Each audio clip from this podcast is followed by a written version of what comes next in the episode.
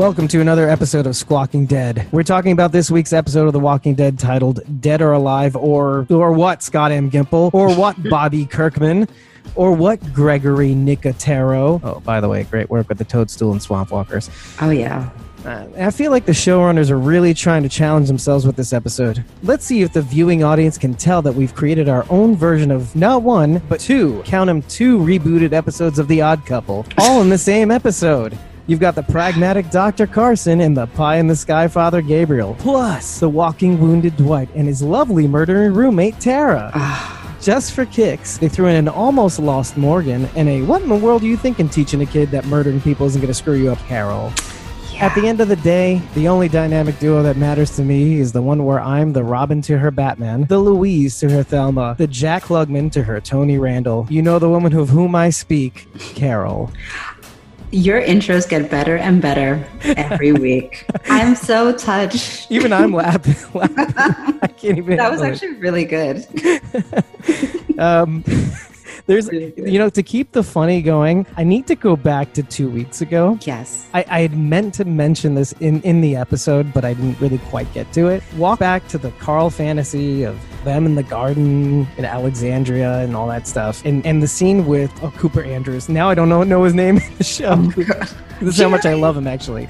Jerry. Jerry, of course, Jerry. Of course, Jerry Cooper Andrews. I love you. How he explains how he came there, and you've got that butternut squash pie thing, and then like he says, "How can I resist Siddiq?" And then my alarm started ringing. I'm like, "Oh my God, is Jerry gay? And is Siddiq gay?" You know, I had not thought about that. Oh my gosh. I did not. Like my shipping like sensors were just tingling. Oh my gosh, that is so interesting.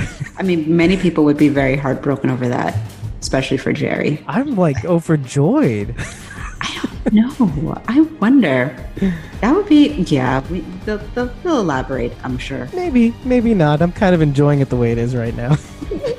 like some people are. I, I mean, I'm sure I'm not the only one who, who thinks this, but but that maybe Daryl is gay as well.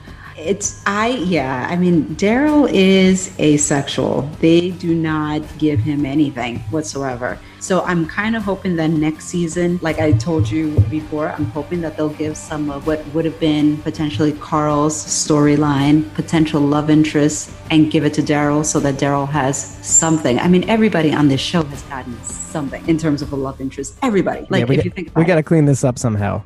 everybody's gotten something. How is it that even like Sasha, Abraham, Rosita, Enid, Aaron, all of these characters have had some semblances of love interest. Daryl, nothing. Nothing. Even Amanda and the governor. He, yeah, he's an original cast member and he has gotten nothing in eight seasons. I'm like, how is that possible? And I say it all the time. I'm like, he needs something to give him more depth also because Daryl typically grunts, snorts, does some cool action thing. That's about it. Like he did, they don't give him all that much to work to work with. You Yeah, know, and, and on this episode, he yells at people. he did. He yelled at Tara, which I am kind of happy with because I'm reaching my limit with Tara. My patience is just very much waning with her. Yes, I get it. He shot your girlfriend, Dr. Denise, but they were together for like 15 minutes. It wasn't even for like that long.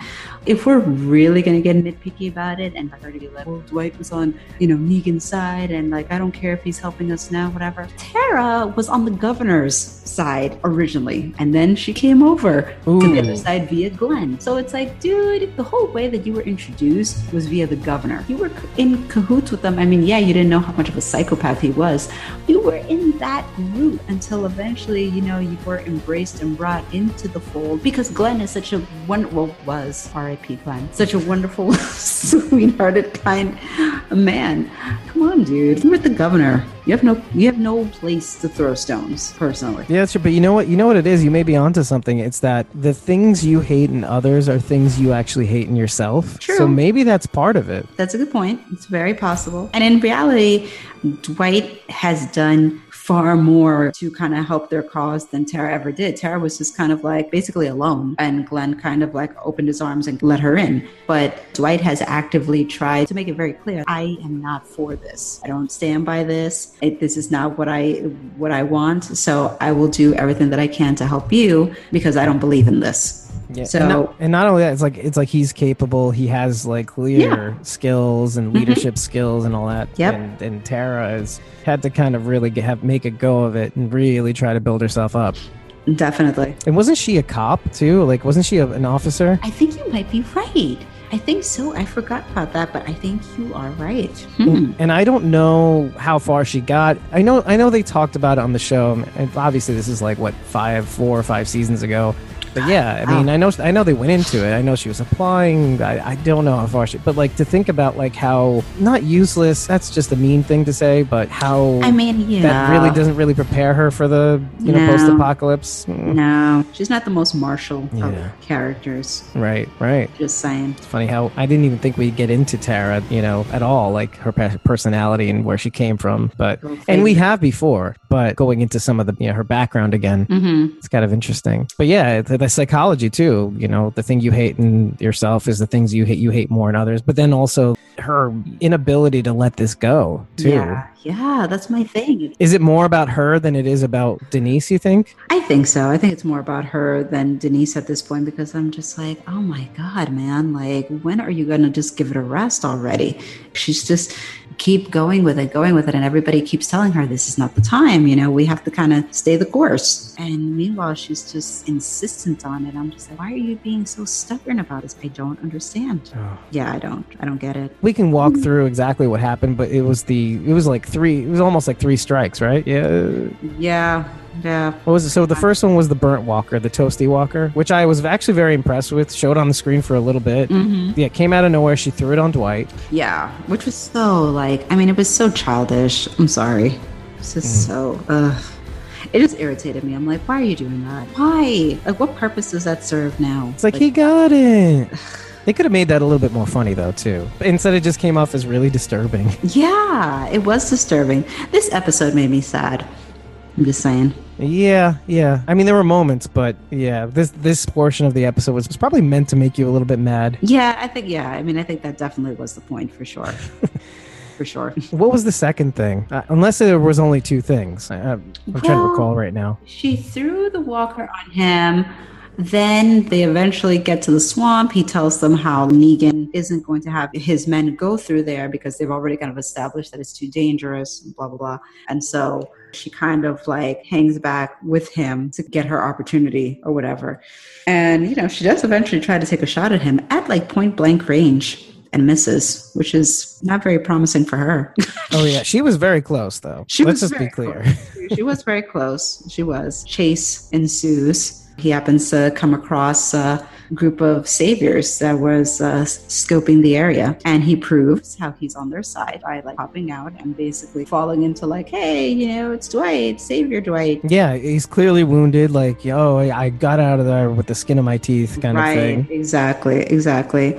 And they're like, "Yeah, oh, oh my gosh!" And his fear was that Laura, the savior who was the one who shot him, had already gotten back and tattled on him, basically. But it seems that uh, they don't know where she is. So Lucky for him too. very lucky for him, for sure. On two fronts. so it's either Tara or Laura. Hmm, Yeah. They sound alike. I know, right? yeah, Laura's with Sherry. I'm just saying. oh man. Whoa. What? Yeah, yeah, you- yeah. Oh, just for Yeah, that, I'm gonna going I'm gonna find out where Sherry is. I'm going there because he mentioned there was a point when they were in that forest and they were walking around that I think Dwight was mentioning about how like he cares about it. He just wants to find Sherry. She might be out here somewhere because she escaped. And yep, don't close the book on Sherry. Sherry's out there. And if Laura hasn't shown up, Laura and Sherry are out there very possibly together. I'm Hmm. just I'm just saying. So you think this might be like a last hurrah thing? Like maybe like when the war is all over, Laura just Uh-huh. pops up and goes, Yeah. "Ha! I have your wife." Yep. I mean Negan's wife. My theory, my personal theory, is Yeah. that this whole wars, and this is okay, comic book spoiler. Oh, okay, okay. I think that what will happen if they try to follow the comic, which obviously doesn't mean anything anymore with the death of Carl, like anything really could happen. So whatever. Yeah, the war could be over. Everything's hunky dory, and Laura and Sherry show up and decide, like, haha, we're going to be the new leaders of the Saviors now. Haha. Whoa, whoa. Okay, Yeah. that's Yeah. interesting. Very possible. Very possible. I wouldn't sleep on the fact like, oh, you know, Laura and, and Sherry, they just disappeared. No, they didn't. Nope. Okay, so here's what I'm going to do. I'm going to rewind my brain so I don't know that. Whoa, Carol, the audio cut out there for a few seconds. I don't know what you just said. but anyway, Moving on. moving moving on. I'm sorry about that. I'll edit that out. Sure. my little brain fart. I just don't know what happened. Doesn't mean that it's going to happen. what exactly? Exactly. What is exactly it? Yeah. Well, all I know is I last thing I heard was, was that uh yeah, I guess Dwight was picked up by the Saviors. Yes, Dwight was picked up by the Saviors, and he basically gave them, you know, a, a means to get to safety. Yeah, lucky him though. Yeah, that's Yeah. great. And and do, and do you think? Okay, I still think that Dwight is still on the Alexandrian side, Yes, I believe so. And this really does give him the opportunity to kind of work from within some more. Mm-hmm. I think. Agreed. Okay, so we're on the same page. Absolutely. I do agree with that. I think he's still very much on Team Rick for sure. Team Alexandria. Well, what do they call? Oh, Auk. Oh my god. Ex- Alexandria Hilltop Kingdom. That is so funny. Hawk. From the onset of the episode, we're actually jumping backwards in time to catch up with the moment that they find out that Carson and Gabriel are gone, right? That is true. Yep. Because by the last episode, we are, we're already at the point where Rick is even radioing him it. Right. And mm-hmm. sometime during this episode, we overlap that. It's kind of funny that way because you notice a couple things. This episode does play a lot with, you know, is there divine providence? Is there like, you know, godly intervention? Man of science versus man of faith. Yeah. Is it coincidence or is it faith, right? Is it, is it some sort of otherworldly being mm-hmm. in control of Higher. our destiny? Higher power. Right. So the first thing that I noticed, because obviously we've seen the episode, and then when we rewatched it, I noticed that had it not been for Carson and Gabriel's escape, the bridge patrol in the beginning of the episode wouldn't have been called away, and the Alexandrians might have been detected. Very true. It's very possible. Yeah. That goes to the whole things happening for a reason, the higher purpose. And that's something that I feel, unbeknownst to Gabriel, he had some sort of purpose in because I think he's really sort of bent on this whole his purpose for sure. And ultimately, getting a doctor to Hilltop. You know, Yeah, it may not have been Dr. City. Carson, but exactly. Yep. That's very true. And getting Siddiq there. Yeah, go figure. You know, wrong faith. No. Got there. but yeah, the one thing that's interesting about this episode is that even though, just to jump to the end of it, even though you see Father Gabriel break, Yeah. it, it's still. He, I'm not saying that I believe in God now, but what I'm saying is that to suit that narrative, everything that he that happens in this episode has been ha- has been kind of fortuitous. hmm hmm All these happenstance things that kind of line up and, and opportunities grasped, good things just seem to happen when they're looking for it. So Mhm. it does happen, you know, whether he likes it or not. Carson having died may have suited a like a purpose as well. If you Yeah, think about it, yeah, he would have been tortured. I Uh, have a question. Yeah. Do you think that he was trying to escape, or do you think that it was sort of like a suicide by cop situation, which is what I think Carson was doing personally? Ooh. I, I think that Dr. Carson is far too smart to think that he's going to be able to steal one savior's gun and take out numerous ones that came and captured them. I don't think so. My initial instinct was that this was a kind of sacrificial situation in order to also avoid returning and exactly what you said, being tortured and Well, like his brother was. exactly, exactly. Yeah, I am being moved by what you're saying. The needle on the side of him actually thinking he could get away versus Right. being shot by them on purpose. Yeah, that I'm kind of in the middle now. I really don't know what to think about that. I really don't. it made me feel very sad because I felt like, oh, you know, I, I liked Dr. Carson and I kind of like this whole, you know, how, you- how you were saying this whole kind of odd couple relationship between the two of them. I kind of like this man of science and man of faith sort of thing. And I like that kind of hopefulness when they find the house and the antibiotics and all of that. What did you think about that? The house and the elements in the house, the antibiotics and all The of that. antibiotics, the radio, the Yeah, the keys, the note. What did you think about all that, by the way? it- it's kind of like what I was saying about Gabriel. Like, I think he's actually right. The person that lived there was trying to give hope to people. Yeah, maybe ultimately he, he gave his life up, but but I think it's an allegory too. I think there's a limit to how much faith a person can have. What I really got from this episode is that sometimes what you think is your salvation really isn't. I think a lot of people spend their times treating that higher power as kind of like a wishing well, rather than really kind of giving themselves up to possibility, is what I'll mm-hmm. call it, to chance the infinite amount of possibilities that are out there. So I think in this episode, Father Gabriel loses his faith because the end result isn't what he wanted, you know, or isn't what he expected. Mm-hmm, mm-hmm. Had he kept having faith, he would just rely on the next infinite possibility. Okay, maybe I messed up here, and that's fine. Or maybe this messing up is meant for something more. Mm-hmm. Had he kept doing that, maybe he would find a way to actually uh, eventually at some point, and maybe he will still realize that some of the things that had happened were fortuitous, like, you know, the Alexandrians being able to get to Hilltop and Carson not being around to, to be interrogated slash tortured by Negan. Mm-hmm, mm-hmm. Things like that. Maybe the sh- machine shop with Eugene is exactly where he needs to be. And maybe Eugene lends his own form of goodwill and faith. I think so. I think he will. I think he still cares about Rick and, and crew. And I think Gabriel will be able to influence Eugene and make him understand that he still can help them. There's still a way. You think Gabriel will influence Eugene or the, other way around? I think Gabriel will influence Eugene. I think that I think that Gabriel will still try and find. He's still gonna work on trying to find like what can be done, or what, or or maybe he doesn't. You know, necessarily. In my mind, I just kind of feel that, especially with Gabriel being blind, I almost wonder if that's gonna place have something to do with play into the whole shell casings and if I, you know, I always suspected it's like, well, you know, he could make either defective bullets or maybe blanks. This Right. could be an opportunity to be able to have that situation happen. So you think you think Gabriel will give himself up, like in a way, like okay, I'm gonna I'm gonna screw this up on purpose. I, I think so. I mean, I think that Gabriel is kind of coming to the end of his his arc because I mean, gosh, like how much more can he really go after this? He's not in good shape. He's not necessarily in a, in a good place health wise. And somebody brought it up too in an article that we're saying like, gosh, have we seen a situation of someone disabled in this kind of environment? How do you even survive? Which is very true. How long can Gabriel necessarily survive in this kind of environment without being very much taken care of? We did see Hershel here. Hershel had one leg. The governor had Right. one eye. I guess Carl, that's true. Carl too. Yeah, the governor had one eye too, right? He did. Yeah, okay. Courtesy of Michonne. Just just checking. Right, right, right.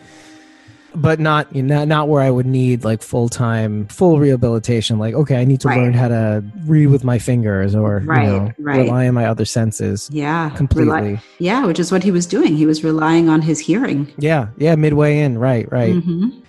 Oh man, how strange. But you know what though? I, I don't think that Father Gabriel's gonna actually rally. I, I actually think? think? I actually think the other way around. I think Eugene's gonna find a way to, to drag him into faith somehow. Okay. That I think that I think he thinks that I don't know if I'm gonna make it if I can't get Gabriel to cheer up. Mm. I think I need Father Gabriel to have that chipper mood or whatever, so that I can I can lift myself up because I think that's the only thing that got him out of the wine drinking business. So Wine drinking. This I think it's going to be out of self interest. I don't, and I don't know if it's going to work. And I think Gabriel might end up surrendering himself to his story. Let's just say, Uh-huh. you know, try to sacrifice himself hmm hmm to be of Yeah. use. So, I mean, that's where I'm going. I was very much intrigued by this house, though, and I have so many questions about this house. go, go for it. First of all, I I guess it's three things. The antibiotics that I guess helped Gabriel to an extent because it seems like he he wasn't doing too well. He was feverish and Dr. Carson was like, "Oh, these antibiotics are going to save your life or whatever."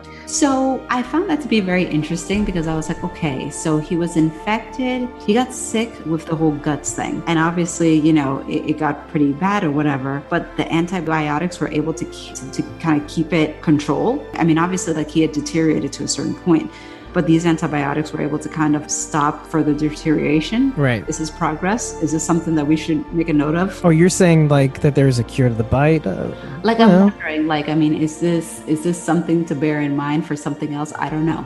That was one thing. The other thing was the note that was in the, the piggy bank that was to Barrington Museum House or whatever, which Oh, is right. the, which is the hilltop. And oh, that yeah, what? that's yeah, that Barrington House, whatever, that's the hilltop. I, I don't know So- why I didn't think of that. I just like, oh, what it, whatever that is.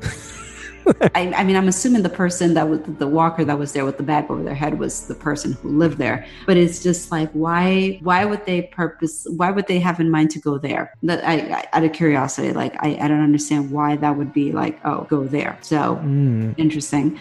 And um, that is definitely something to think about. yeah. And then the other thing is the thing that had me practically waving streamers and white flags and fireworks out the window was like the freaking, yes, the freaking ham radio. I was like, oh, that ham radio, that is Chekhov's ham radio. That thing is going to come up. Mark my words. It's coming up.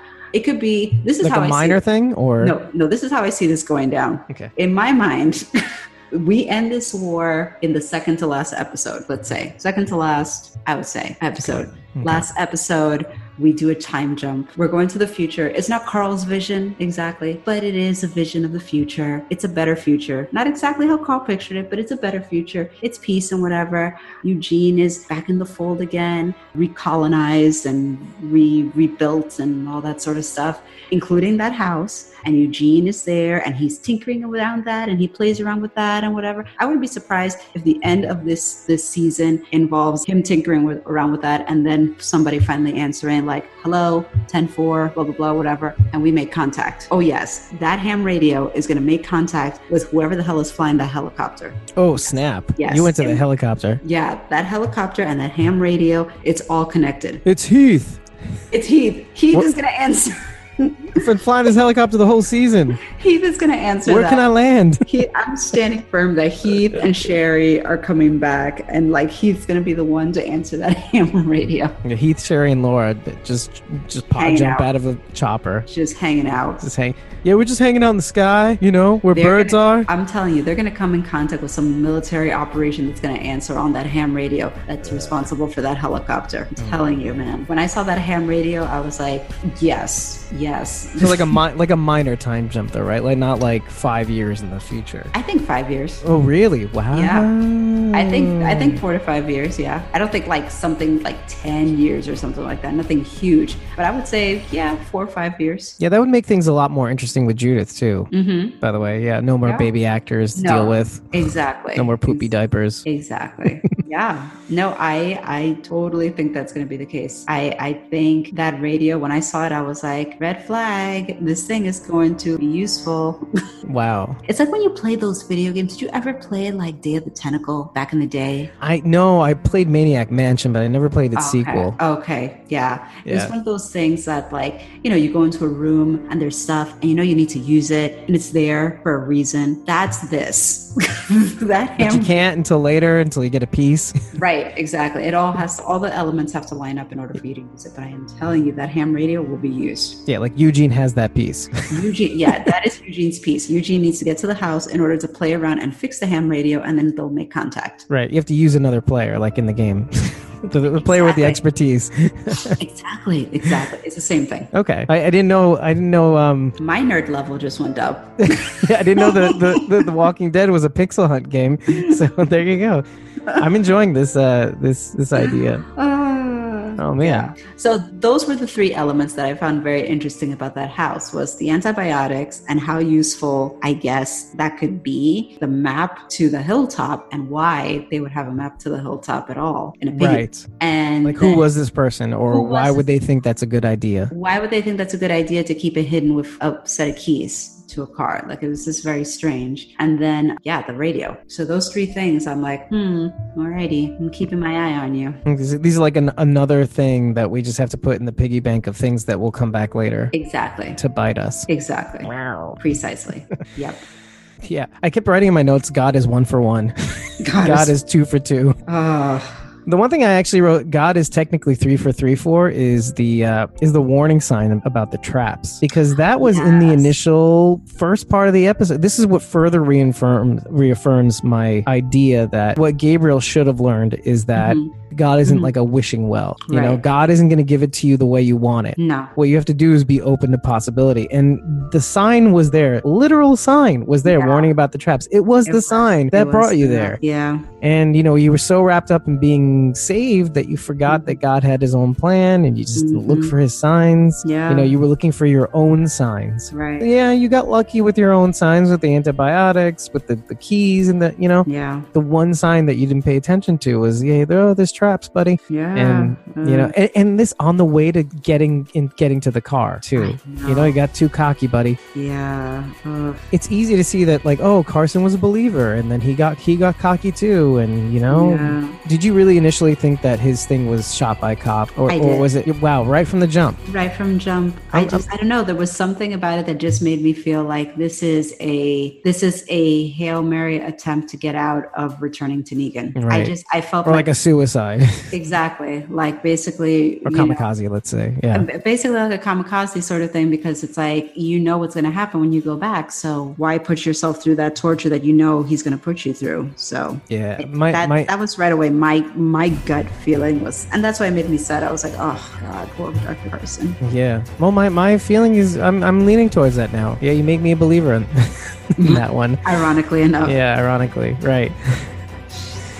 but I felt bad also seeing um, Gabriel break at that point. That's Yeah. the point where you see him finally kind of break down in tears. That's where he he is broken. He's gotten to that point. But literally, Carson saved his life by doing that because it gave him a- an alibi to to give Negan because Negan's already suspected based on his conversation with Eugene at the start of the episode that oh Carson, you know, can't be trusted or whatever. It was probably all him, and Gabriel just basically confirmed it. So he's like, all right, so it was Carson. And Yeah, here I am. Now, so you know, Yeah, here's another layer to that, though. Do you think it was easier for Gabriel to have all that faith because Carson was there? Do you think he would have had the same level of faith had he not been there? I, I think that's a good point. I mean, maybe that's part of it. Maybe, you know, having that sort of s- support from Dr. Carson made him feel more emboldened to feel like, you know, I have faith, you know, look, you know, you're with me and we've gotten this far and whatever. And I think if he was alone, he might not be so inclined to have this sort of faith. Although I will say he has been in the past couple of seasons a lot more about like, oh, you know, you have to have this faith or whatever. Or because- purpose, or right? purpose because even when he was captured by the garbage people he seemed to kind of have faith that you know rick was going to come and they were going to like save him and all of that. And he was pretty bold with negan when they were in the trailer. So i i feel like he's definitely become much more confident and bold because of his kind of revived faith that he doesn't necessarily hesitate. He doesn't cower in fear father gabriel as much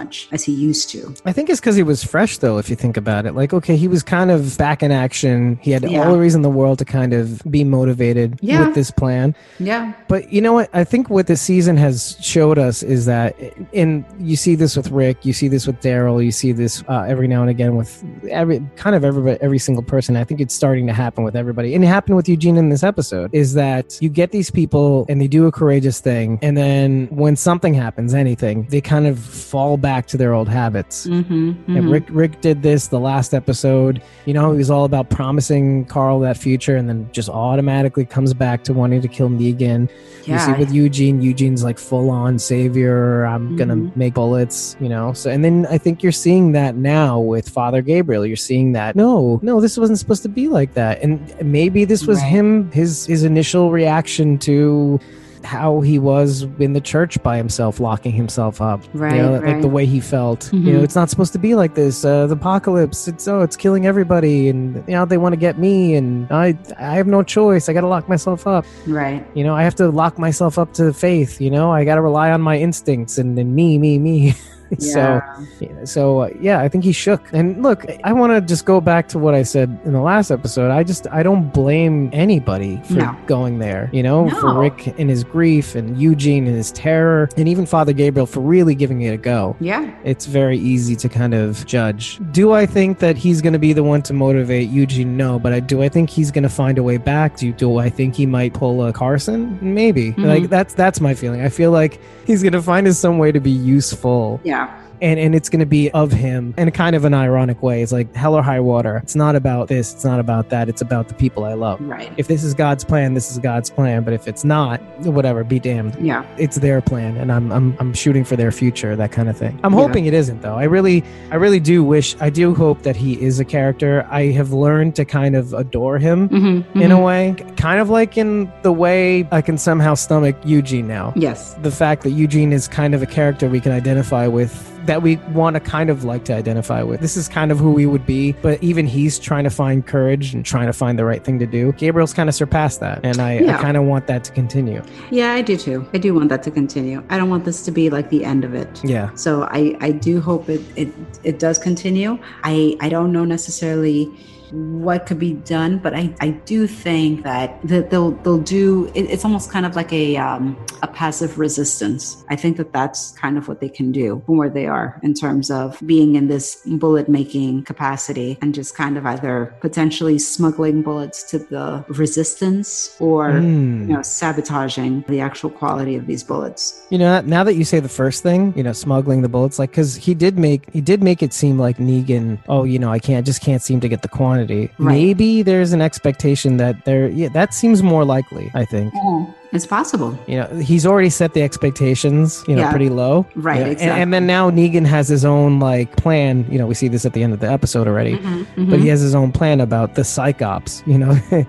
You know, Right. borrowing the thing that happened to Gabriel in his experience with him, how he got really sick really fast Mm-hmm, mm-hmm. and then using it against Hilltop. Yeah. So And by the way, can I just say that is exactly from the comics, the bio, the bio warfare sort of idea, mm, a hundred percent. And I want to say a- another note: when I was watching this with my husband Eddie, he was like, "They're just coming up with this now." okay, Mr. Smarty Pants, listen here. Are you on a show called Squawking Dead? But I, I, did, I did find it really funny because it is one of those things where it's like, yeah, it only it's only been eight seasons. Yeah. Well, I mean, look, we did we did see a form of this in the prison. You know, to the point where people got so sick that they turned. You know, they died and they turned Right. in Yeah. the prison, Yeah. in the walls. So it's kind of like, which is like Carol's departure at a certain point. Yes, So, very true. but I, I, you can't say it wasn't that. right. You know. Yeah. So it's not as if they they had only thought of this now. time. Yeah, that is the first time we got a little bit of a taste of the whole biohazard kind of thing beyond like the initial outbreak sort of stuff. Right. Like just being around these, you know, bodies, let's say. Yeah, It's the, not the a good idea look. of plague. You know, Yeah. You're not immune to it. You know, you can still get sick in this world. yeah, And, exactly. and this is one of those things. right, it's one of those things, and you don't have anti handy antibiotics necessarily to, to fight this stuff. That's true. Yeah, and that's the other thing too. Is you know you could do anything to get people people sick, and that's already a disadvantage. Yeah, just that, just that in and of itself. You know, just getting people ill. Yeah, but the fact that it's that and it's that powerful, Yeah. it's it's just game over. Oof. It's just that much more debilitating No, having this sure. particular kind of illness. Mm-hmm. Oh man. But yeah, Negan does trot out the line that and it's a good reminder that anything that they do that Ock does is on them. It's interesting to be reminded of Negan's neurosis. Yes. How it may not come down to it being a gunfight, but if it is, it's all on them. They're the ones that are not falling in line. Right. It's a theme that's kind of repeating, like it's on them, it's on them, you know. And Rick is like, it's on them for starting this whole thing, you know. I gotta, it's gotta end, you know. We gotta put them down. It's gotta be over. It's gotta be done. We gotta kill them. But it's so interesting to me, though, like, because I, I think that this is one of the things that I have a little trouble reconciling with in this episode when it comes to Negan. We just got off of another episode where it's all about are a resource. You can't just sort of arbitrarily kill people, that sort of stuff. It's not necessarily Simon arbitrarily just going and killing the masses. And I think we get more of an inkling of it in the sneak peek for next week. I Mhm. did you get a chance to see it? Oh yeah, you get the sneak peek at the end of the episode, but then the extended one in Talking Dead Yes. expands on that, and I kind of just lump them in the same thing because it just, it just makes sense. Yeah. That's fortuitous. My biggest issue with this episode with Negan was just the fact that his kind of approach right now is like you said, it's very like, well, they brought this onto themselves. And I think Eugene brings it up. Oh, people being a resource and all that sort of stuff. Yeah, yeah. He reminds him of his own philosophy. Right. And he kind of makes it seem like, well, you know, if they shoot at us, then we need to basically he tries to use a whole self defense kind of argument. It's like, Yeah. going to come at us, you know, then we need to be ready to defend ourselves. And if something happens to them, it's really their fault. then it's really their fault because they were aggressing to us and we just want to save them. Right, So, right. Yeah. But yeah, no, it brings up a good question because the one thing I did want to expand on what Eugene was saying was that if you really think about it from where Eugene was before and where he is now, he wouldn't even question Negan, He wouldn't but he did. hmm And that really is interesting to me. hmm What I wrote down was is he cracking? Is this getting to be too much for him? I wouldn't be surprised if it was, especially for somebody like Eugene. Yeah. Well, and then, you know, further reinforce the point, he asks if there's going to be wine because he knows that, like, I'm going to have to do this. And if I'm going to have to do this, and again, falling back to, to his old habits. Right. And I think Negan is doing the same thing if you really think about it. Instead of trying something different. And Mhm. it's the same thing. It's it's it's like I said last week. It, insanity is trying the same thing over and over again expecting a different result. And Negan is doing the same thing. Like we have to keep going after the Alexandrians. We have to teach them a lesson. We have to get these people in line. And Mhm. meanwhile, like his lieutenants are dropping off left and right. And meanwhile, they're not complying. It's not working. right. And the fact that Eugene cracks means that okay, something is changing with him, and that's just proving you think Eugene is insane. You know, Mhm. Eugene's a little off his rocker, but it, I it Right. just shows that he really is kind of on. You know, he really is somewhat of an adjusted person. That he could Right. at some point be the sane one and kind of say, "Hey, buddy, this is not what you ultimately want." Yeah. if keeping people as a resource is ultimately what you want, doing this, I mean, how many resources are you going to have left? Half of them? Is that what you want? Yeah. There's got to be a better way. I agree. I thought that was very interesting. I guess they like to do this. They like to swing back and forth with with Negan. Some points he's this guy who's feeling bad for Carl's death and making him spaghetti, and then the next minute he's on this kick. So he's just it's very up and down. Yeah, I think he's suffering from the same thing that everybody else is, trying to stick to the formula. And even Negan's going to have to, at some point, realize that. Or maybe not. Maybe not until it's too late. Or it's seeming as though we're going to get a taste of that form of insanity on Yeah. his end. Mhm. because you know and i'll just, just i'll jump to the sneak peek because just because we, we've opened the door to it one thing i want to say first is that the sneak peek was amazing usually the sneak Yeah. peeks are so goddamn boring so Yeah. just so no, Like non-elucidating Yeah. Like And random. yeah, and this was so action packed Mm-hmm. and so intense Mm-hmm. and tells us a lot about where this episode's going to go I think it's going to be a very good episode. But not in a bad way Mm-hmm. Mm-hmm. that was just a, a minute yeah, there's Yeah. 40 minutes in the in an episode so there's got to be something that leads up to it something after that maybe Right. And we find out that Rick comes out of nowhere, runs Negan off the road in a tight space, and Simon kind of takes over. And, and we're assuming that he's going to continue executing Negan's plan, Mhm. rallying the troops, saying, For Negan! Because Right, obviously right. he's not there. Right. My expectation is that there's going to be a reckoning between Negan and Rick, and there's going to be something substantial that comes out of it. Mm, I don't know what that's going to be, but do you have feelings on this? I'm looking forward to the episode. This is episode 12. And I guess Yeah. here, here's the thing. Like I I am so antsy for them to just I don't want to say wrap up this all out war arc, but I am very much looking forward to the crescendo and conclusion of this because for whatever reason, I, and maybe it's because it's been so segmented, or last season, I should say, was very segmented where it was like, this is a Daryl episode and, and he's in a cell, and this is a Rick episode and he's being beaten down, and here's a Tara episode. Like a slower paced epi- Yeah. Uh, or sets, sets of series of That it's episodes. felt like this has dragged out a little bit, for me at least. right. So I, I think that the pace is definitely going to quicken because of the fact that Alexandria burned down and basically all our characters are now in one setting at Hilltop. We'll see Simon, we'll see Dwight, we'll see Negan. I, I feel like Simon is such an interesting character. I'm always so fascinated by Simon. He's so bizarre and strange. I'm very fascinated by him and I just feel like he's such a loose cannon. Right. We're getting to, to his depths, basically. Yeah, I just don't know necessarily what to expect with Simon sometimes. And I, I kind of feel like Simon's the kind of person who wouldn't be necessarily all that upset if Negan were not there because he would like to Mhm. be the the one in command. You kind of get a sense of that even when Negan was stuck in the trailer. I mean, he was always second in command. You know, he always had Negan's trust. Right. trust. He was always second in command, so he would be the, the next one in line, basically. a VP. Exactly. But you know what, though? You saw his little smile. Yes, little smirk, Kind of. kind of. You just don't know with Simon. There's a lot of dissension in the ranks of the saviors. You have a lot of them that are just kind of following orders, kind of like the ones that ran into Dwight that are just sort of like, hey, all right, Dwight, you lead the way. You know what I mean? It's like when they ran into Dwight, they're Mhm. like, hey, Dwight, all right, you lead. You- like they're just following orders. Yeah. Well, Dwight, you know, for for a fact, is obviously on the side of the Alexandrians. With Simon, it's become very clear that he doesn't necessarily agree with Negan's philosophy. So I think that that's very interesting, and I think that Simon's a loose cannon. You don't know. You you just don't know necessarily where his loyalties stand. His loyalty is to himself.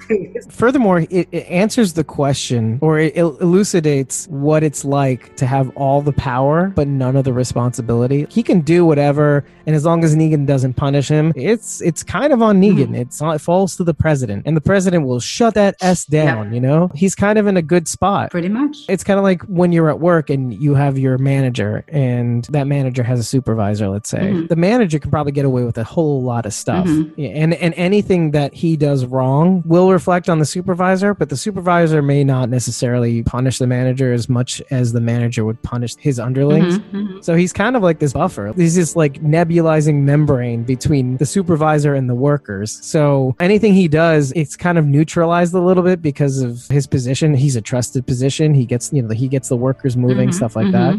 That position is crazy dangerous. Yeah. And I think what we're going to see in the next episode is that Simon is probably going to take Negan's choice for making peace out of Negan's hands. Yeah. It's probably going to be abundantly clear the situation that he's wrought Mhm. and it will be on him. Yeah. You know, not on the Alexandrians, not on the kingdom. It's going to be on him. It's his philosophy. It's his thinking that it would carry him through Mhm. that is his fault. Mhm, mhm, And there's going to be a reckoning. mhm. And Rick is going to have that same reckoning. And Eugene is is going to have that reckoning. And Tara, I think, has already found that reckoning. Tara has already seen that Dwight has given himself up, taking a chance that the Saviors are going to kill him Mhm. hearing that Laura didn't rat him out, Mhm. knowing full well that he threw himself into a possible situation where he would have been destroyed. I think it may be a reckoning for her in terms of the safety that Dwight bought the Alexandrians. There's no denying at this point Right. that at least in some way it'll cause her to hesitate Right. before before pulling a gun on Dwight again. Yeah, for sure. Oh,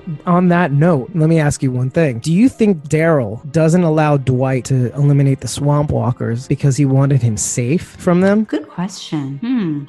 I mean, is it just because he doesn't trust him? Because I know it ma- he makes it very clear that he doesn't, Right. to the point where he has to stop himself from swearing in front of Judith. But at the same time, do you think he's like a, a valued asset at the very least? It could be. I guess like when I think about it, yeah, maybe maybe that is the case that it's more of like a valued asset situation because it kind of reminds me of the Eugene and Abraham situation where Abraham protected Eugene to the nth degree because this is the person you got to protect them because they they've got the key or whatever. Ooh, actually, that's the name of the next episode, the key. Ooh, Hmm, I wonder. Yeah. Hmm, I wonder what that means. Simon is the key. No, Dwight is the Who key. Who is the key? The key to what? Necessarily. Gozer is the key. No, never mind. Sorry, I wrong show.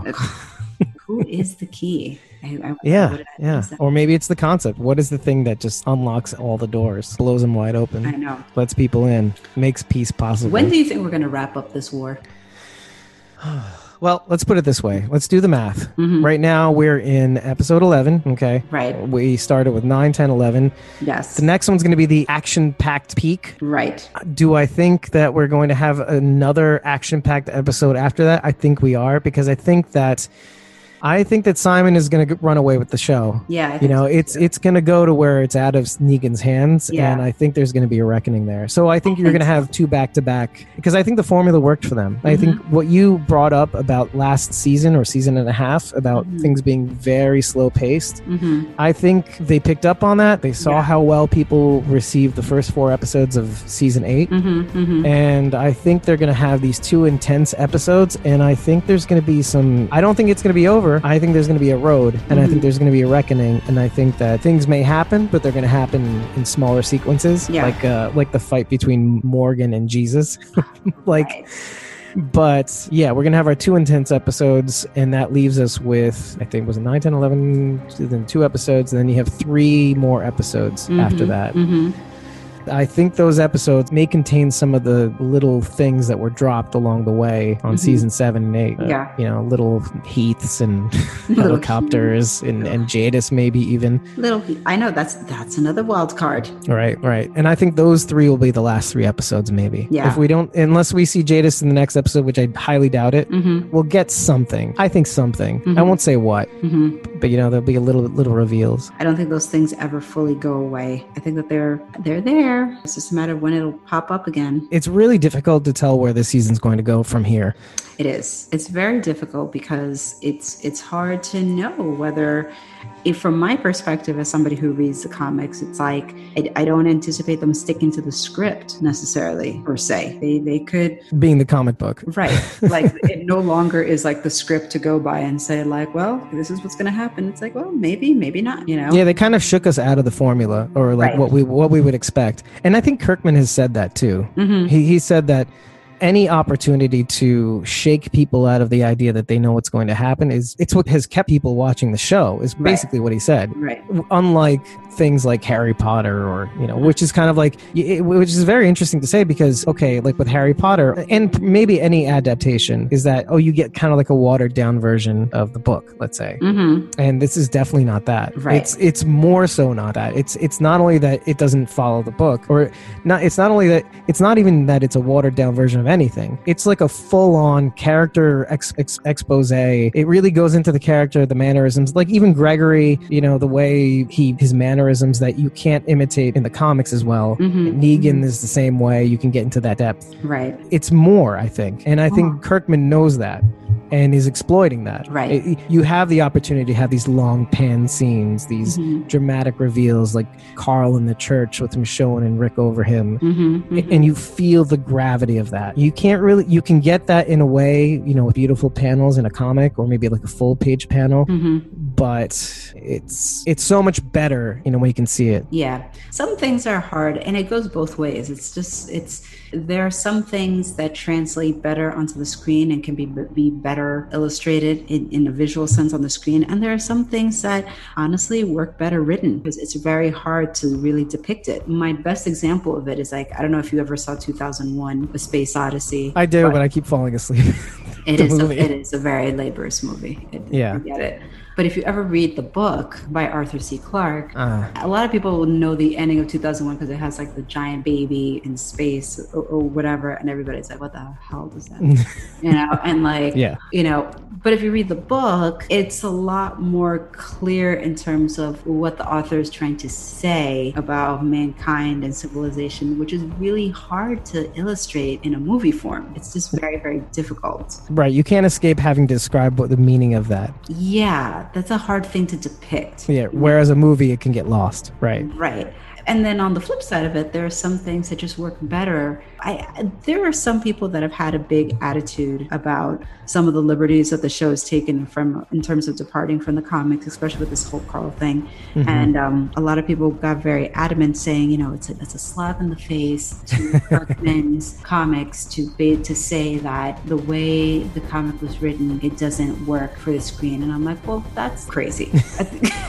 No, because at the end of the day, it's like I, as somebody who's read the comics, and I think that the comics are good, there are certain things that you kind of suspend belief and you're like, okay, and you just roll with it.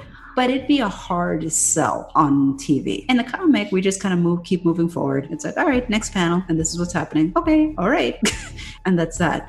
Also, how boring would that get? Let's just be real here. Yeah, yeah, I'm the kind of person that this is just the way my I work, and maybe that's why I'm in IT, and it's why I do a lot of things with music and all that. But the way I look at things is that when something's written down on the paper and I have the opportunity to improve it, you know, that's that's what I do. Even if it's my own work, even if somebody shows me it in a different way, playing it on a different instrument, Mhm. that sort of thing. yeah, I can't help myself but try to improve that. And what Kirkman is basically saying, and Kirkman's intimately involved in the show. yes, So he's really, it's not just that they're taking these liberties, and which obviously obviously the producers like Scott Gimple, they, you know, they're putting their two cents in, Sure. but they're running it by Kirkman. Oh yeah. I mean, And I think Kirkman has the. I, I'm the final say. He has the final. Well, say. does he? Because that's the thing. I'm not entirely sure, but it feels like he kind of puts a check mark right next to the suggestions. He's like, "Yeah, Yeah. that's that's good." Yeah, he's the one who basically you get is me. the one to okay these things because ultimately, like he's the mainstay on the show. There have been other showrunners that I think what was it, Frank? What was his name? Frank. Frank Darabont, yeah, Yeah, you know, like people come and go, but Kirkman's not going anywhere. You yeah. know? You,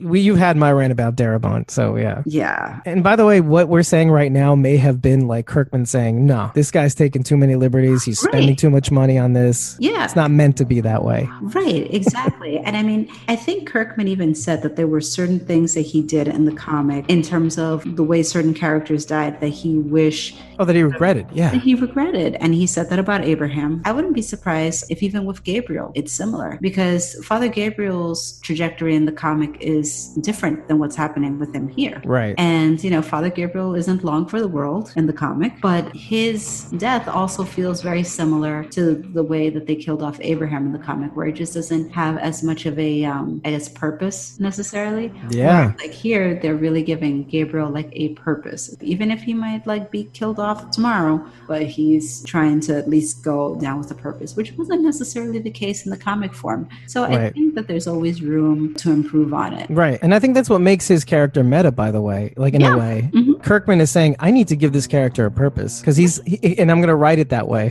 Mhm. like, so, and it seems like he's reutilizing these characters in ways that are way more useful, I think, to, let's say, advance the story, but also Yeah. make it, like, beef it up more, Right. to give it more oomph, Yeah. you know, rather than just deflate you. Mm-hmm. Mm-hmm. You know, when we thought that Glenn was going to die, there was a feeling that that would have deflated us to all hell. Yeah. And again, I, I think the way they did it, they totally intended on doing that. They took a chance and then they brought him back. And I think they meant to do it that way. But it really just brought the point home that people didn't react very well to that. No. And, and it's a, oh, you want Glenn to die now? Okay, let's kill him now. Mhm. Oh, yeah, see that? I, I, I wasn't going to let him die anyway. But you see what happens when you do that? Yeah. Jesus. I was right about about uh, Abraham. Yeah, I was right. Oh God. Yeah. So yeah, and you, you you get to think about how many people left the show, regardless of that fact. Like Mhm. regardless of the fact that they tried to give characters more not meaningful deaths, but using them to the point where when we lose them, it's we can be okay with that, Mm-hmm. Mm-hmm. or more more okay with that. We're not going to be okay, but at least it feels more right Yeah. than wrong. Yeah, that makes more sense. We we accept it. We accept it more. Right, or we find a way to accept it more Right. rather than like just feeling sad, Yeah. just endlessly sad, or just giving up on the show, rage quitting, Yeah. Walking Dead. Rage quitting. I want to move to Maggie and her Hmm. situation because Mm-hmm. it's like the only thing we really haven't covered at all. And you see how hard hard she is in the beginning. Yes. Faced with a completely rational situation where she handles it in the most rational way. Mm-hmm. Mm-hmm. What you were worried about initially was that she is feeling what it's like to be the leader and possibly turning to like not like a Gregory, but like Mhm. How things go. People get into power and they realize they have to make really tough decisions. Yeah. And, and so when you really look at her situation, what she does is completely reasonable. My people first. You know, you guys are the enemy, etc., Mhm. etc. But then you have the interaction with Siddiq, and that And changes that everything. And that changes everything. Yeah. what do you think went through her mind? I think because she looked around and she saw how everybody was like trying to help each other and they didn't necessarily know each other. You have all these random people that are essentially refugees, let's be honest, Yeah, that are coming in and they're all trying to help each other where they can. Siddiq has medical knowledge. So he's, hey, I'll set up an infirmary. Bleh, I didn't pronounce it right. infirmary. Yeah, exactly. That's that's the word. I'll set up an infirmary, and you know, I'll, why am I tonight? Oh my Because God. you've been infirm lately.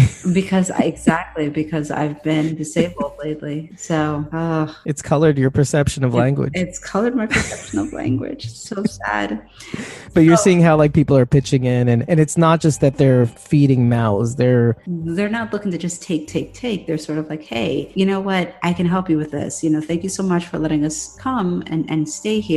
I can do this for you. Do you need this? yeah. I'm not going to be a drag. No, exactly. And I think this guy, not knowing her from anybody, offering his services to basically help all the stranger, right? all these strangers, that was kind of eye opening for her. And probably also because we don't hear it, but we see how basically when Daryl and them all arrive, that he basically tells them what happened to Carl. That you can just kind of read his lips and see. Oh, and how he died too, I'm sure. Right. And I think, yeah, and that that's the thing. They do know. I think when Carol and Morgan are talking to to uh, young Henry, right. I think they do mention like, you know, he died helping somebody else. So I think that they all kind of know that Carl died and how it happened. So I think that that also probably played a part in Maggie's mind for why to basically have mercy on these prisoners and not just treat them like animals. And Morgan deciding to basically tell Henry that Gavin killed his brother. Right. That is something. I think he sees that it's not enough to give him the skills, but also to give him a sense of humanity. Yeah. To not be lost in a quest Mm-hmm. that will ultimately possibly kill them. Yeah. Bloodlust. Like even if he survives it, will he survive it? Right. And it's what Carol says that really hammers that home is like you're not okay and you're an adult. Mm-hmm. Imagine this kid. Right. How how do you think he's a developing mind? Mm-hmm. You know, how is he going to handle that? Right. Living, developing that way. Yeah. Is he going to be the next whatever? Mm-hmm. And we've seen kids like that. Carl was on that slope. He was on Yeah. a slippery slope, heading in that heading in that direction too. Until Rick basically kind of stepped in and as a parent and you know showed him the way, and he said that on his Yeah. you know, last uh, moments. Yeah, and notice one thing is that once they're done with that situation, Morgan says it to Henry, it's over. We pan to Maggie. Mhm. Maggie is watching Yeah, this she's watching exchange. Yeah, she's watching it from afar. Yeah, And then and then Siddiq swoops in for the final blow the of, of, of, of kindness and hospitality. yeah, And and seeing how being hard will produce maybe a bad result. Will produce a Gregory, will produce a Negan. Mhm. You know, I think maybe she had been thinking about how she's been handling the situation and probably thinking that she's everything she's been doing is personally reasonable. Again, I'll say it again and again, Mhm. but seeing that there could be a better way and she's embracing that better way. So I guess we're seeing instead of going back to old habits or going back to what would be the default, we're seeing people evolve finally. And Mm-hmm. Maggie is the first one. And I think it's good that it's Maggie I think so. because I think we were worried that she was going on a kind of path. Right. Yeah. I mean, I, I feel like I always felt like she still had her humanity ultimately hidden in there, just based on when she executed that prisoner, you know, and she was all tough and she walked away and you could see that she was in tears. That is not who she wants to be. It's not who she wants to be whatsoever. She's had to be it because she has this community that is basically looking to her for guidance and safety. So she can't necessarily be weak. But Right. at the same time, she's not a monster. She's not a sociopath. So All right. I think you were also worried that she wouldn't have as much of a role. I still am concerned about her role because I feel like even just look at this podcast, and not to say that she's an afterthought, but I Mhm, mean, mhm. we've spent so much time on everybody else other than Maggie's storyline, and I blame that on the fact that I think that I think that they could have done a little bit more for Maggie, and and maybe to their credit, now that the hilltop is going to be like quote unquote the last stand, because that is where they're all congregated, maybe we will see more of that. Right. Maybe- Instead of instead of hit, flipping back and forth between these different Right. Four settings, we, we have two, maybe three settings max, Right. and we'll be spending more time on each one. Right. So maybe we will get to see more of her involvement because I feel like right now they really haven't. They, they kind of like, as a second thought, sort of like, all right, let's see, you know, here's what's going on with Maggie or whatever. You gotta. Oh, she's all right. Yeah, moving along. Yeah. You gotta wonder when Jesus is gonna show up. Yeah, and I think that's what what we're going to see. We're going to Mhm. see that. We're to see we're to see Jesus come back. We're to see how things I mean cuz Hilltop is the standing ground. And I think Maggie's to have a big role in that. Yeah. Rick is Rick is grieving. Rick is falling into old habits. Michonne is done. hmm So, I think Maggie's to really step up here. It's got to be that, right? It's got to be like that, I would think. And Morgan's not right either, too. And Carol is probably just trying to get Morgan in line. Mm-hmm, So, who's the most well-adjusted person in this camp? I, I I have to say Maggie. Maggie is the most well-adjusted person. As much as she is the widow that they that they reference. Don't underestimate her. it's kind of cool though, right? The widow. Yeah, absolutely. As much as they may say that, she is probably the most well adjusted in the mindset of being clear on, hey, this is what we have to do. And that's all. but then is. also having that extra, like again, how she changed in the, at the at the, just the last second of the episode. Mhm, mhm. She has the ability to see other options. Yes. After after seeing a little kindness and Mhm. people changing. Yeah, she's not blinded by rage at this point, where or, or by sheer emotion, which I think is a downfall for a lot of these characters. Rick acting Yeah. on sheer emotion, even Rosita early on with the whole Negan thing, acting on sheer emotion and taking a shot at him and getting Olivia. She got Olivia uh-huh. killed. I, I Oh yeah. that was I gotta say that was one of the fun, not not funniest kills because it wasn't funny. I just I I still to me that is still the best Negan line ever. Negan hurts Olivia's feelings after he brought Carl home. Yeah. And he offers to screw her brains out, I think he says. like slaps him. And he says he's 50% more into her now. yeah. Me and Eddie were. So not when she not when he killed her, but No. that. But when he wasn't he wasn't the one to kill her. It was Arat who did. yeah, that's right. That's right. Good point. And he told Rick it wouldn't have been his choice to do that for obvious reasons, I suppose. Mm-hmm. When these characters act on their emotions, Sasha also. Sasha acted Hell bent. hell bent. They they act emotional and get it in their heads like that's this is what I, I have to just do. I just have to do this. It, it never really has good results. Even Simon, that Oh, it's like you said that there is a reckoning that's going to come from that for sure. Yeah. You know? There's going to be something that the VP does that's going to eventually get him fired. Uh-huh. He's like testing his limits. He's like anybody else who has power, like Yeah. like a Tiger Woods or Mhm. How far can you like push? or Eliot Spitzer or or Yeah. Oh, Anthony Weiner, Ugh. things like that. God. Bill Clinton. Well, okay, I'm going on the political, but you get the idea. Yeah, there's, there's so much to choose from. That's the problem. You have all the adoration, all the power, and then there's nothing to stop you almost. Mhm. Nothing except for one thing. If you cross that line, it's over. And Right. if you cross Negan, it, it may or may not be over. No, It-. If now that we're looking at this this next sneak peek, Mhm. it, it does go back to Maggie though, because do you remember what Philip said? He said Maggie says there's no other way, and then Philip is you don't you don't have to do this. Right. You still don't have to do this. Mhm. So it does make if that's even his name, it does make Philip right Mhm. Mhm. in a weird way. So I think okay, I have one last question. do you think something's gonna happen between those two? Yes, I do. Oh snap! You were really quick. I was hoping you'd hesitate more, No, but like hundred percent, I do. I, I was hoping you'd hesitate to prevent me from falling off that cliff. I do. I think. I think love is in the air. Wow, Yeah. Which again, poor Daryl. I'm like psyched. poor Daryl. Daryl. like I just no, it's true. Like I always feel bad for him. I'm like everybody is like getting something here, and Daryl gets nothing. I'm like I don't quite understand this. I'm like you guys better give him something. well, maybe that's what it'll make it so much more meaningful Mhm. when he does get it. Yeah, Do you thought he might have? He was kind of getting that with. Beth. Beth, thank you. Yeah, think with Beth. But they, they, they were so weird with that. Like I was, it was never quite clear what the hell that relationship was.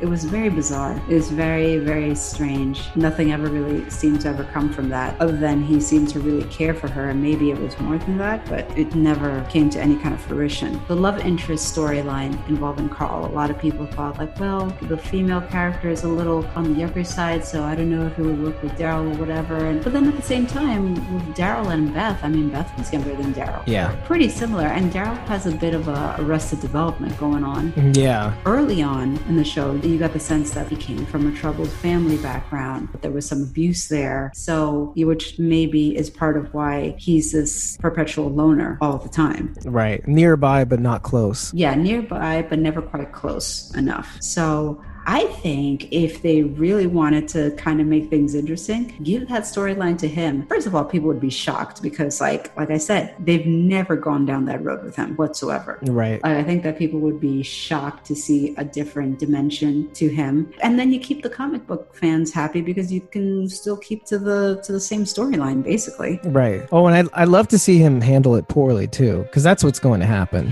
Like because initially. he does. Because that's what he.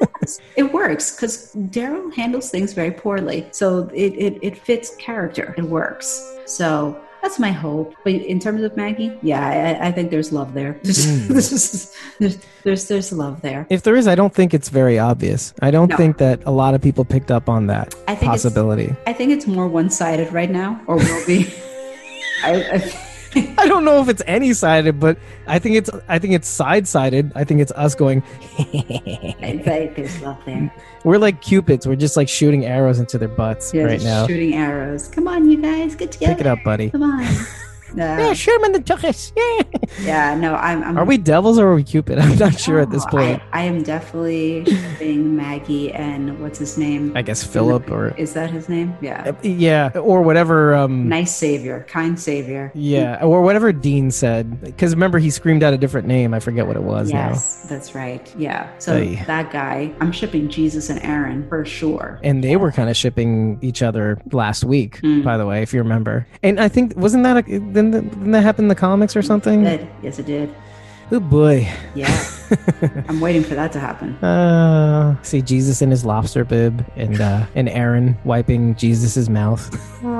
Oh gosh. So Anyway. funny. Who would have thought Aaron is still around, right? That's yeah. Well, and I guess we have to get back to that at some point, right? Yeah, he's still at Oceanside. Maybe maybe Jesus turns up at Oceanside and they all show up. Jesus, Aaron, and the Oh. Oceanside people. He's out scavenging. So do you think it's more of a rescue mission that he's rescuing her, and that's how it could happen? That's how it could happen. He could be out scavenging, but in his travels, save Aaron and Oceanside, and you know. Oh, they- Oh, I think it's I think it's way more purposeful than that because Oceanside's quite a bit of ways away. yeah, You know, You're I think there's a mission going on here. maybe, maybe it's possible. That's interesting, huh? Yeah, I feel like the fact that Jesus is like, oh, he's out scavenging. I'm like, yeah, you're going to come across something. You're not going to just show up with like pasta. He's showing up with sea- with paella, I know. Seafood. ceviche. I know. There you go. Jesus is the wheel. I mean, you know, there are footsteps on the side of the road. You got you got to let him in Ah, so at some point. so awesome. That was the best line. A delirious Father Gabriel. was like, "Oh, why don't I Jesus take the wheel?" Well, I mean, you can at least let him in the car. Yeah. footsteps on the side of the road. I mean, come on. I know. I thought. See, that was that was. There was That was like the perfect lighthearted moment too. Like we needed that. there was some there are some relationships that I feel that I wish the show would that they would have had an opportunity to explore more. I like the Dr. Carson Father Gabriel dynamic. I would have liked to have seen more of that. Big part of the reason why some people were so angry about Carl dying was that he has a very big relationship with Negan in the comic book, and you kind of got senses of that in terms of like Negan's fondness for him and all of that. It would I would have loved to have seen more of that. I, I guess the same kind of fondness fondness you would have for like a rambunctious troublemaking child. I don't know. It's like he told Carl when he was on like the you know the gate and he realizes that he you know basically pulled the wool over his eyes and he says you know I thought we were having a moment you little shit. hmm hmm Something like that, you know, Yeah, like horsing around, basically that kind of relationship. which I thought was hilarious too. By the way, that was Right. awesome. But then we're also yeah, but then you're also missing out on these moments like where you could have a mentor, you know, student Padawan, but then also then the then the, the what the master becomes the, the student becomes the master kind of moment maybe. Right. But and and here's the thing: Do you think that the lack of interaction might make the reason why Negan stops not convincing enough, or do you think maybe they're going to employ, like, let's say Simon going off the reservation as being the main point? Like, maybe Carl's thing is not incidental, but like a contributing factor in a tiny, tiny way? Mhm. Or do you think they're really going to latch on to Carl being a heavy part of the reason? Eh, but it's the whole thing. Like, if they do latch into Carl being the the reason why Negan lays down his guns or his bat, then was the interaction maybe the lack of interaction maybe not convincing enough for that to be the reason? Yeah, that's that's That's a I trouble troubling thing. that's where I have a problem. If you really latch on to this whole like Carl's death is the impetus to basically bring this this war to an end, then I would have wanted to see more of this relationship in order for that really to kind of come through of like, yes, that this death mattered significantly to both Right. of these men, to his father and to this man who really took a shine to him. Like, you know what it is? I would have wanted to see the kind of Shane Rick sort of situation. I would wanted to see that because Shane was trying to take Carl under his wing at that time. Right. Because he felt like, Rick, hey, you're not a good enough dad. You can't teach this kid how to take care of himself, but I can. How different is it from this? Not all that different. I mean, Shane Shane is like the Morgan, or was going to be the Morgan, like Mhm. where you know Morgan to Henry, more oh he knows how to kill, he knows how, how to handle himself. Yeah. He's he's equipped for this world now, Mhm. and it's, it's like the same thing with Carl and and Negan. Maybe you know Mhm. it's oh yeah, Yeah. he's got the stuff. I'm gonna keep teaching him how to do this Yep. stuff and Yep, be I'm gonna make part of this my world. best one of my best men. Right, exactly. Mhm. And yeah, well, you didn't get the opportunity now, and you probably you probably would never have. Right. So Right. But he, he that's what he would have wanted. And but I think that Carl saw something in him though, even when he was at the gate and was like, Is this what you really wanted? Is this what you wanted? And I, I feel like he he saw more than just the the facade, essentially. You know, Negan did take him under his wing at the sanctuary, showed him around, took him here, took him there, brought him home. He never laid a finger on him in a rough way whatsoever. Not even Right. to scare him, not nothing, not once. Hung out on the porch in a rocking chair holding his sister. mm, yeah. And you know what else? It's kind of telling hmm because Daryl was captured and he didn't get any of that. And No. um, Eugene got toured around the sanctuary and he got the message right away. But Mhm. and he went the other way, let's say. Right. And then Carl is right in the middle. Like, and it's it, the reason why I say it's telling is that it really does say a lot about our generation and how even if you don't agree with somebody, just hear them out. You Mhm. know, hear their opinions. Have let them have their say. Don't wait to just kind of talk and demolish your debating opponent. I think we we all kind of just vie in to try to get our own opinion out to what we think the world should be like. But maybe we should try listening a little bit more, get a little bigger picture of what the world really is like. At that point, we can maybe start to find some sort of middle ground where we all agree on something. Maybe we agree to disagree. Maybe at least we have a rolling dialogue. And I think that in this weird, subtle, completely non political way, the world is kind of teaching us that look, if you keep going down this path, you're going to reach a situation where, oh, he, they made me do it. You know, it's on them. hmm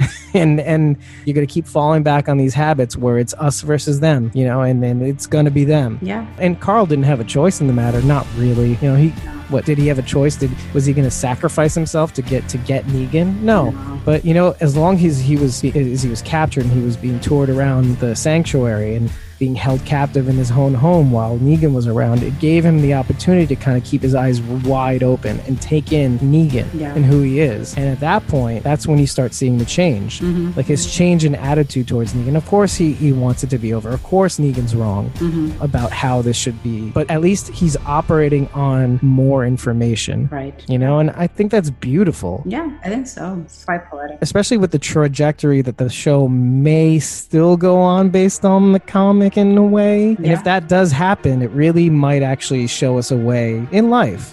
Squawking Dead, we teach you life lessons Life lessons. that things might actually work out. I hope so. Yeah, me too. That's my hope. And with that, we're going to call it a night. It's Yeah. perfect.